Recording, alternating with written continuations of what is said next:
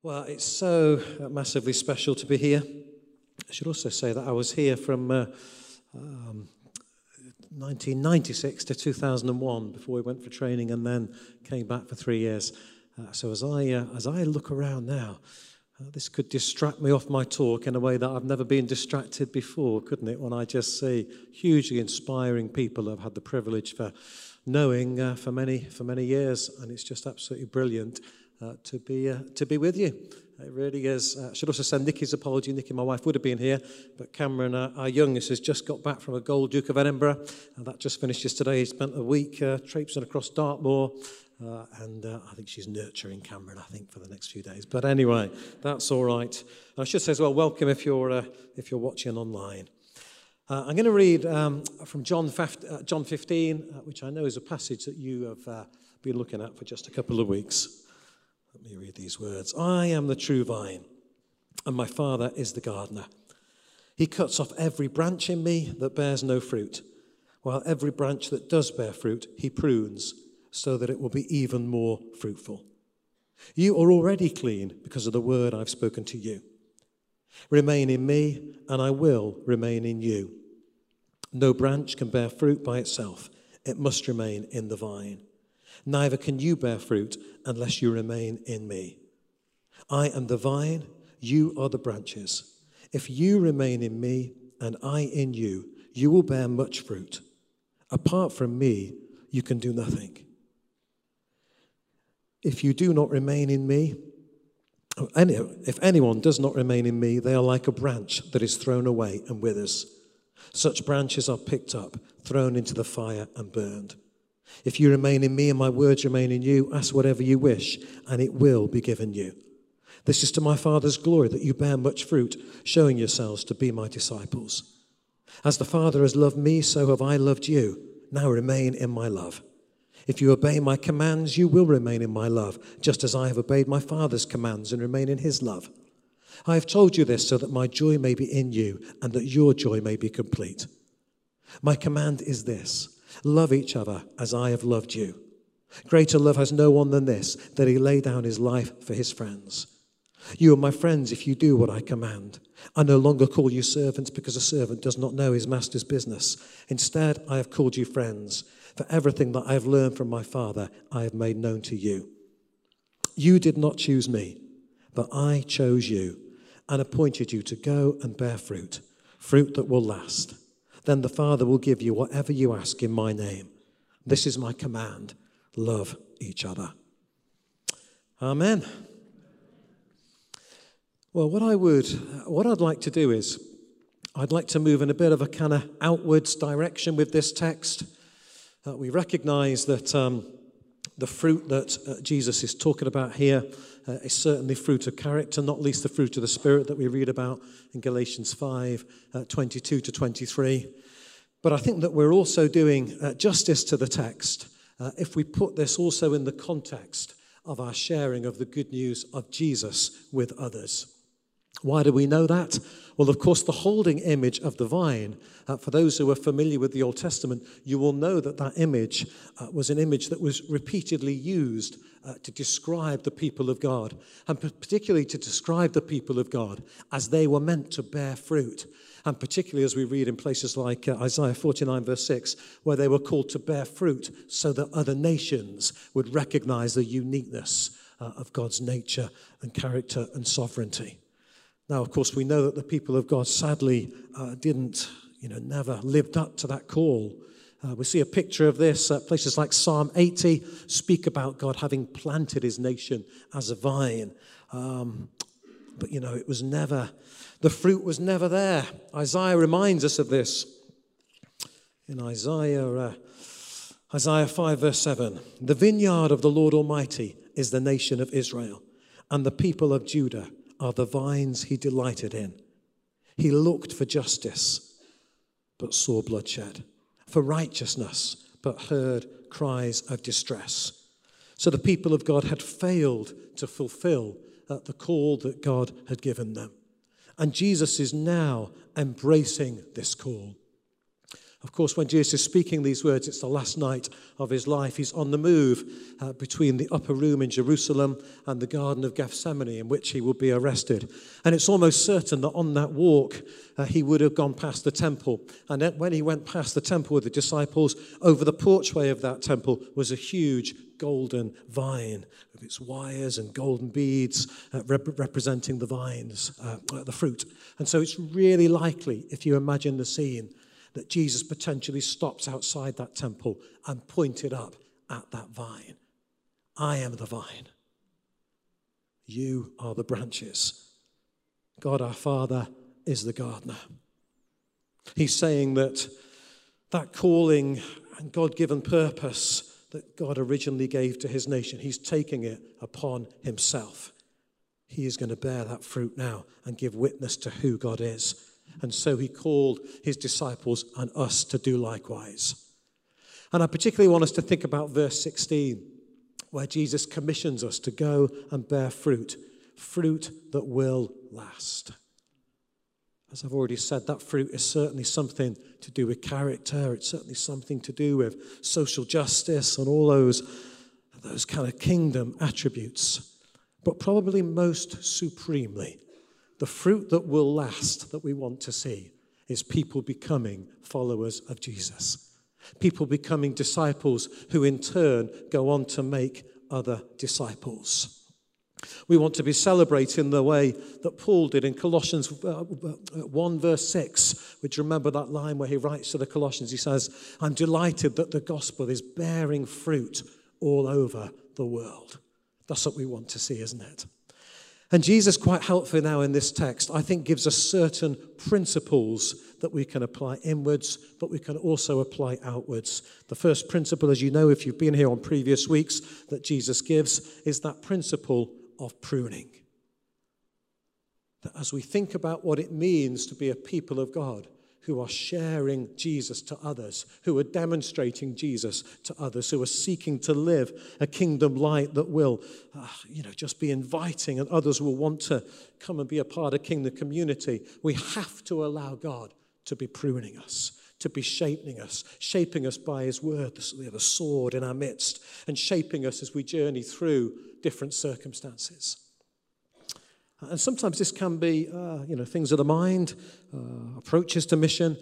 I myself, a couple of years ago, I myself went on a pruning time in this area. I'll just briefly share with you. Uh, I, was in, I was in Nairobi. Uh, I was visiting a, a fantastic uh, mission agency uh, led by Kenyans that are reaching uh, loads of different unreached people groups in East Africa and beyond. and within their headquarters, I kept seeing these words in posters around the building. The poster said this we are missing. No one is looking for us. We've never met a follower of Jesus Christ. So are two billion others. Cut a long story short, I went back to the UK and I thought, two billion people have never met a follower of Jesus? That can't be right, can it? But of course, as I began to research this, I realized actually it is right. Uh, very, quick, very quickly for you, and for those who like statistics, uh, in the world today there are 17,500 different people groups. Of those 17,500 groups, 7,000 people groups are counted as unreached. By that we mean that each of those 7,000 groups have less than 2% of people who are Christians. Those 7,000 groups actually represent a staggering 3.3 billion people, which is 42% of the world's population. And if that isn't uh, kind of sobering enough, uh, of those 7,000 groups, 5,000 of them um, have less than 0.01 people who identify as Christians. And so, if you're in one of those 5,000 groups, which makes up nearly 25% of the world's population, the likelihood of you meeting a Christian is just so, so slim. And there's 2 billion people that represent those 5,000 groups. So when I really, when this really dawned on me, I guess I thought we were maybe further on uh, with kind of reaching the nations and stuff.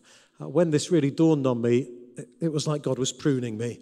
You know, if you don't trim a vine back, it gets messy, doesn't it? It gets messy, everything gets entangled. And I just thought, gosh, I've allowed my thinking to get a bit messy in this area. And actually, this has now brought clarity, and I've altered certain things that I do, certain approaches I've got as a church leader, not least when it comes to international mission in the nations or, yeah, or, or among the nations that are found in our cities, allocation of resources and being a little bit more strategic and things. So that's an example for me. I don't know what it means for you, but as you're seeking to be sharing Jesus with your friends, just be absolutely open to the Lord's wisdom, His tweaking, and His pruning. Now, of course, it's not just pruning that we're about, is it? Jesus says, yes, pruning helps to do helps to develop fruit that will last, but alongside pruning, it's the great discipline of remaining. That we're called to remain in Him. Uh, and I guess the uh, I guess the truth with the, the remaining is that we have lots of fantastic examples throughout church history of people who have demonstrated this. I think of the great Hudson Taylor, born just down the road in Barnsley. Uh, he was responsible in the, uh, the mid 19th century for the release of hundreds of people uh, as uh, representatives of Jesus, as missionaries uh, Uh, into, uh, into the interior of China. Uh, just a remarkable uh, ministry. and his son once wrote this about him. He said, Here was a man bearing tremendous burdens, yet absolutely calm and untroubled. Oh, the pile of letters, any one of which might contain news of death, of lack of funds, of riots, or serious trouble. Yet all were opened, read, and answered with the same tranquility. Christ, his reason for peace, his power for calm. Dwelling in Christ, he drew upon his very being and resources. He did this by an attribute of faith, as simple as it was continuous. Yet he was delightfully free and natural. I can find no words to describe it save the, the scriptural expression in God. He was in God all the time, and God in him. It was that true abiding of John 15. It's inspiring, isn't it? So, remaining in Jesus, even when we're putting Jesus' words of verse 16 to go into absolute action. And as we remain in Jesus, as we remain in the vine, I think about, um, I think about those words in, uh, in Colossians where Jesus speaks about us being filled with the measure of God. We're being filled with the measure of God. So all that God has for us comes to us through Jesus his life, his power, and his hope. And if we don't receive that, if we don't receive that wonderful gift of remaining in him, we're simply not going to do that which the Lord calls us to. Around the same period of Hudson Taylor, there was Lord Shaftesbury, which I'm sure many of you uh, will have heard of. He just worked tirelessly for the poor. But he's famous for saying that if it was left to him, he just would never have got out of his armchair. He just would have chilled out all the time. But because he was so closely connected to Jesus, the vine, he allowed that power of God to strengthen him as he reached out. I think a key aspect of, of um, remaining uh, is that we persevere. Because as we seek to share the gospel with others, it's not always easy. Sometimes we have to persevere until we see the fruit. Just coming uh, close to our first year as a as a church plant at Woodlands. And it's been a great first year uh, so far as building team is concerned. Uh, but it's been, it's been hard. I've got to be honest, it's been hard. I expected it to be hard uh, because the plant that Nikki and I are leading, we're, you know, we're planting it into the, the toughest part of Bristol. It's the side of Bristol where the, the church is represented the least and where generations of people have just had no contact or no positive experience at all uh, with the church. Um, but just recently, it's begun to get easier. We've just begun to see the first fruit. Uh, but that is, that's just coming through perseverance. Had a lovely moment recently. We've been I've been leading a hub for Ukrainians. I'm sure, like in Sheffield, many Ukrainians uh, in Bristol. And I had a lovely moment when actually uh, one of the guys who's on the edge of what we're doing has come and joined us now with his wife. He was inviting some of the Ukrainians to come to uh, Wetherspoons Wednesday, as I call it, which is when I do a kind of informal Bible group in Wetherspoons. And to, to hear this guy who hasn't particularly got much ownership of faith himself inviting them to come, I thought, there we go. That's the first fruit. That's the, you know, him and his wife, people of peace. The Lord is drawing them. This is. Uh, this is beginning to feel more positive, and we know that that is just the first fruit. But you've got to keep going, haven't you? I love the inspiration that Habakkuk provides, Habakkuk 3 17 to 18. Though the fig tree does not bud and there are no grapes on the vines, though the olive crop fails and the fields produce no food, though there are no sheep in the pen and no cattle in the stalls, yet I will rejoice in the Lord. I will be joyful in God my Savior. In other words, Habakkuk saying, when life is tough, remain. Absolutely remain in Jesus, uh, and He will uh, come through. I think the other dimension of remaining is that we've got to persevere. And then I think we've got to be willing, we've got to be willing to embrace the cost. We've got to be willing to embrace the cost. It's amazing having the, the privilege of listening to Tom and Clarissa uh, and hearing of something of the, the next steps vision, which I'm sure is going to unfold here, of you know really serving the city and church planting as well as doing everything that you're continuing to do here at Crookes.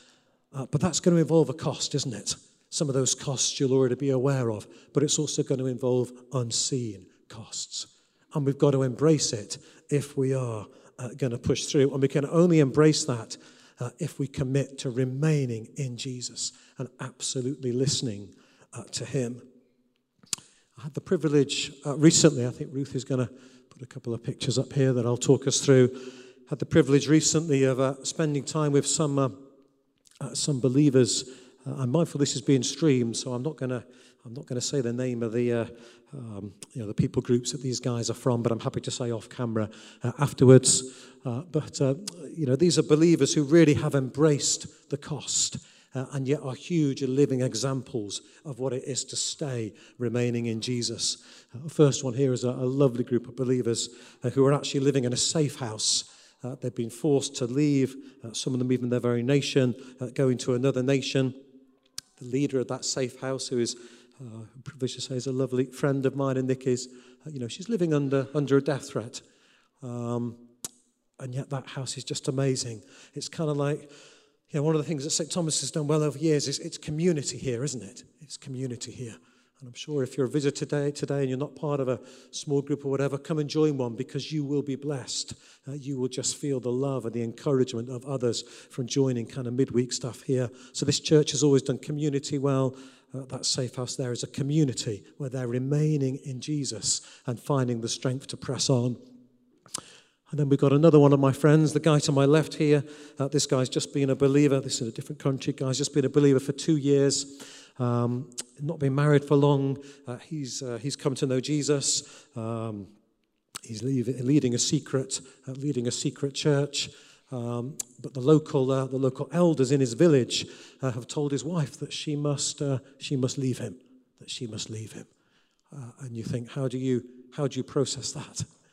You know, he's asking me what, what he should do. I don't know. I don't know. You've got to listen to Jesus here. But what I can do is I can, I can stand with you. I can support you. I can be praying for you as I'd love you to do also.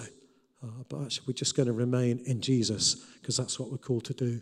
And then lastly, this, this wonderful guy here, uh, as far as we know, he's the very first uh, believer in his people group to come to faith could possibly be some secret believers, but certainly he's the first believer in his people group to come to faith uh, and to make a public declaration of faith. Uh, and his life is now uh, in danger, but he's committed to remaining in Jesus. Thank you, Ruth. So we allow ourselves to be pruned, we commit ourselves uh, to remaining uh, in Jesus. And twice in this passage, uh, Jesus puts it so clearly that we've got to be praying. We've got to be praying. And I know that if we, you know, if we, if you want to see all that you, you want to see all your dreams fulfilled in this place, you want to see God's best for this city, And we've just got to keep those prayers going. One of the verses that has been heavily on my mind in recent years has been Isaiah 45, verses 2 to 3. I will go before you and will level the mountains. What a picture of prayer. What a picture of the effect of prayer. I will go before you and will level the mountains. I will break down gates of bronze and cut through bars of iron. I will give you hidden treasures, riches stored in secret places, so that you may know that I am the Lord, the God of Israel, who summons you by name. Well, let me just encourage you to keep, keep praying. There is so much treasure in this city. You think of those people that don't know Jesus who God just loves. His heart burns for them in passion. He just wants them to know Him. He's the King, and treasure belongs with the King, doesn't it? It was never meant to be separated from the King. And He just wants people to know Him. But if we're going to see these breakthroughs that we want to see in this city, across this nation, prayer has to be the foundation. So I just encourage you uh, in that. And then, very lastly, so we're pruning, we're remaining, we're praying. And what else are we doing? We're loving. We're constantly loving. We hear Jesus' words in verse 12 My command is this love each other as I have loved you. Greater love has no one than this, that he lay down his life for his friends. Just keep going with that love. And I know this is a loving church, but just keep going. Keep sowing in love. Keep doing those expressions of kingdom generosity in love. And you will see more and more fruit. You might have to persevere, you might have to feel the cost of it, but the fruit will come. This has been a little bit of our experience over the last nine, we've had just 10 years now in Bristol.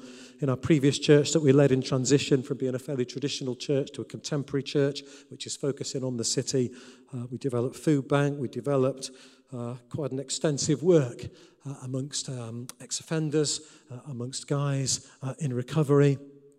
Uh, we established two houses, we partnered Hope into Action and established two houses for the homeless and those vulnerable to homelessness. Uh, it was a huge learning curve for a church that had never engaged in this direction before. Uh, we made many, made many mistakes. It was a huge learning, uh, huge learning exercise for us. But the one thing I know that we did, and the church continues to do, is we loved, we loved, and we loved. And it's just been amazing to see uh, a constant stream of these people uh, coming to faith. And it's genuinely happened. The great privilege of baptizing them, long term homeless, long term people uh, locked in addiction. Um, this afternoon, as our church plant uh, meets, um, you won't mind me saying his name, my good friend Ian uh, will be playing his guitar uh, in the band. Ian was 20 years homeless, uh, huge background of crack and heroin, and yet he came to faith came to live with us, experienced Christian community, just pure welcome and love and acceptance of Christian community. I'm always struck by those words of Heidi Baker, you know, where she says, Horace Baker, who, who's involved with Iris Ministries, of, you know, stop for the one, you know, do it for the one. Uh, and I think we've got to hold on to that, to that absolute principle. I could say so much more, but I think you get, I think you get the picture. So I think just in this summer period, uh, where actually it kind of that's, that's, when it gets to 40 degrees and all we can do is just drink water and do nothing. Uh, but, you know, actually try and, try and use the summer just as that listening to the Lord for this next season ahead, individually, collectively as a church. How does He want to prune you so far as sharing the good news with others is concerned? Are you truly remaining in Him for the next season? Are you truly praying for God, for kingdom breakthrough uh, across, this, um, across this city? And are you just living a life of love? And why do we do this? Verse 8 we do this uh, for God's absolute glory. This is to my Father's glory that you bear much fruit, showing yourselves to be my disciples. For the sake of this community, the sake of this amazing city, and the nations. Amen. Amen.